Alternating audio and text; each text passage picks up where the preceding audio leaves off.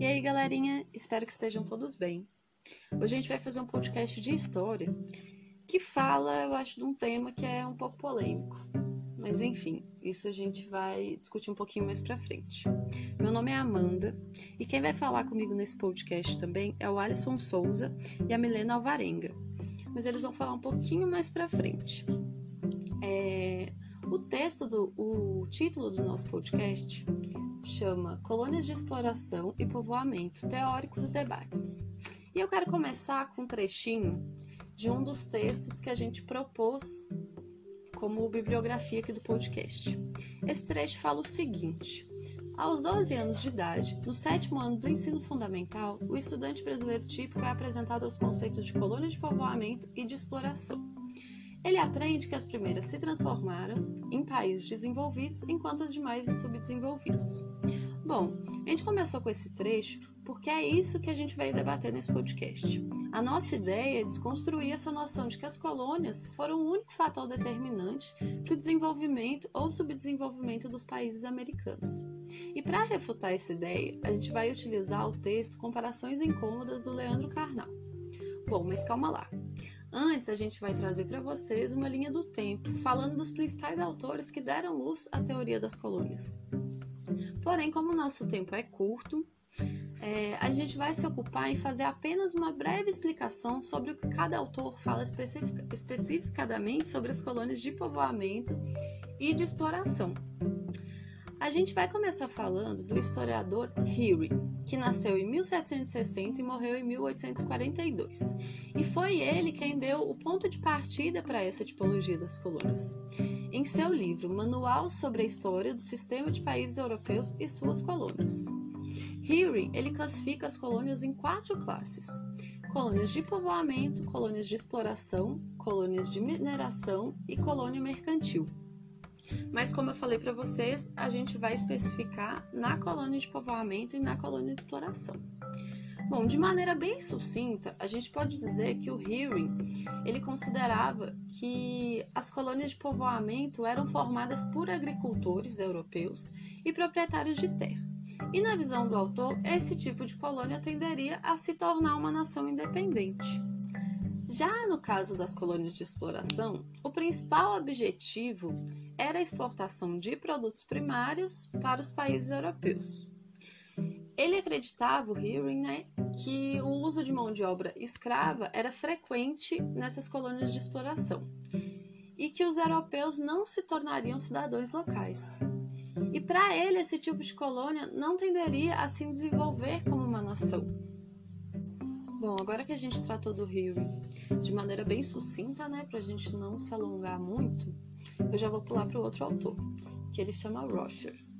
E ele nasceu em 1817 e morreu em 1894. É, o Rocher ele mantém essa estrutura de quatro classes que foi inspirada em Hearing. Porém, esse autor ele se aprofunda ainda mais nesse tema e por isso também que a gente resolveu é, citar ele, né? As quatro classificações de colônias de Rocher são colônia de conquista, colônia de comércio, colônia de povoamento e colônia de exploração. E para o Rocher, as colônias de povoamento, é, elas são aquelas que inicialmente eram pouco povoadas e com clima semelhante ao país de origem dos imigrantes. Os colonos criam raízes familiares nessas novas áreas. Com o tempo, a colônia se transformaria em um país independente, um desdobramento do país-mãe. Segundo o autor, essas colônias tenderiam a ser mais democráticas. O Roger aponta também que nessas colônias ocupados em tarefas rurais eles não teriam tempo para servir um nobre ou mesmo para sustentar a igreja, né? E já as colônias de exploração, o Roger considerava que eram sociedades que produziam produtos de alto valor comercial para as metrópoles e também possuíam intensivas em trabalho. O Rocher acreditava também que apenas um pequeno grupo de colonos vem para o país destino, de destino, e sem nenhuma pretensão de fincar raízes nesses locais. E isso faria também com que eles não tivessem o interesse, por exemplo, em montar escolas ou universidades, né, já que eles não tinham a pretensão de ficar nesse local. Bom, agora a gente vai pular para o Leroy Beaulieu, que é um outro autor que também é defensor dessa tipologia das colônias. É, e a tipologia dele é assumidamente derivada de Rocher, né? Porém, ele exclui a, as colônias de conquista, mas mantém as demais categorias. E, é, bom, o, o Leroy Beaulieu, ele fala mais ou menos o que os outros autores já mencionaram. Então, a gente só vai citar o nome dele mesmo, não vai muito se aprofundar no que, que ele acha de colônia de exploração ou de povoamento, porque, como a ideia dele é muito baseada nessa de Rothschild, a gente achou que não tem tanta necessidade de se aprofundar, senão esse podcast vai ficar muito longo.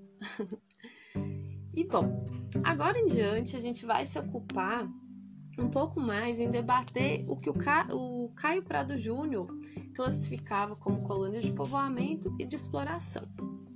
E a gente vai fazer isso não que não haja né, autores posteriores que escreveram sobre o tema, pelo contrário, tiveram muitos, mas a gente não pode se estender, como eu já falei algumas vezes. Bom, para falar de Caio Prado Júnior, eu vou passar a palavra para os meninos e logo para o finalzinho a gente entra com o texto do Leandro Carnal para a gente debater tudo isso que foi falado até agora.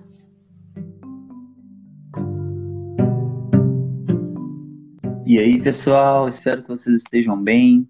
É, dando continuidade ao que a Amanda já vem falando, é, para Caio Prado Júnior, a coluna de povoamento dava a ideia de continuidade do país de origem, né? Estas eram as colônias inglesas do norte, colônias que tenderiam a atrair um tipo de colônia que, em sua grande maioria, né, fugiam das perseguições religiosas do seu país de origem. Esses mesmos colonos tenderiam também a trabalhar em regimes baseados no extrativismo e na pequena propriedade, né?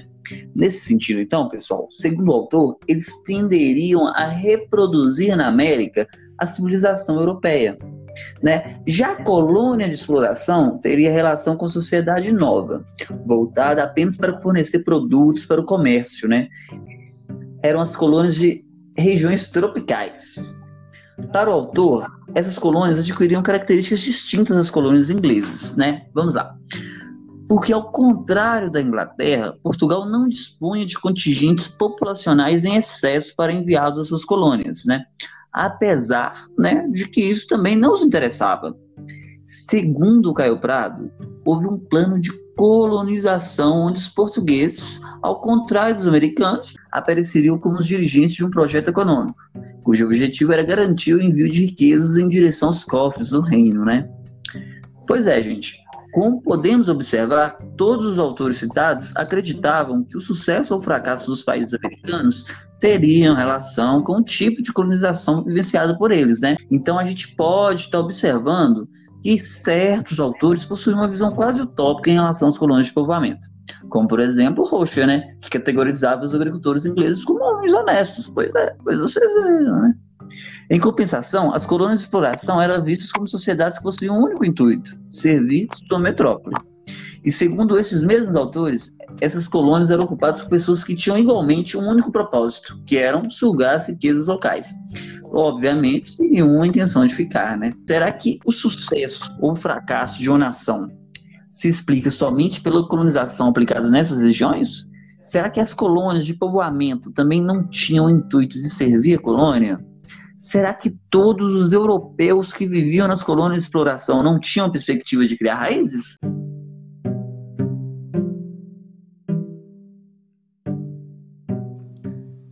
Bom, então seguindo a nossa bibliografia, achamos relevante contrastar tais obras com do professor Leandro Carnal. Utilizamos a obra Estados Unidos, das origens ao século XXI. Essa obra nos leva a refletir em torno de certas comparações incômodas entre os tipos de colonização. O autor diz que esse modelo proposto pelo Caio Prado Júnior e entre outros, é uma explicação bastante simplista. Para Leandra, a maior diferença estaria na postura colonizadora católica e protestante. Afinal, na Idade Média, a Igreja Católica desconfiou do lucro e dos juros, e o ideal católico era a salvação da alma, e o demônio e a riqueza estavam constantemente associados dentro da ética ibérica. Já os protestantes, principalmente os calvinistas, desenvolveram postura contrária, a qual Deus amava o trabalho e a poupança. O dinheiro era sinal externo da graça divina. O ócio era associado ao pecado, tal qual o luxo. Mas então, quem nunca ouviu dizer que a América Latina foi achada por acidente e que as diferenças entre as Américas são fruto do descaso do acaso? Pois é, para o Karnal, na verdade, se fôssemos atribuir um valor à organização e à colonização, era, seria inegável dizer que a colonização ibérica foi muito melhor que a anglo-saxônica. E ele vai continuar. Primeiro, só podemos falar em projeto colonial nas áreas portuguesa e espanhola, porque só nelas houve preocupação constante e sistemática quanto às questões da América. Ou seja, aqui rolou uma colonização sistemática. Foi lá nos Estados Unidos que as coisas desandaram de forma assistemática.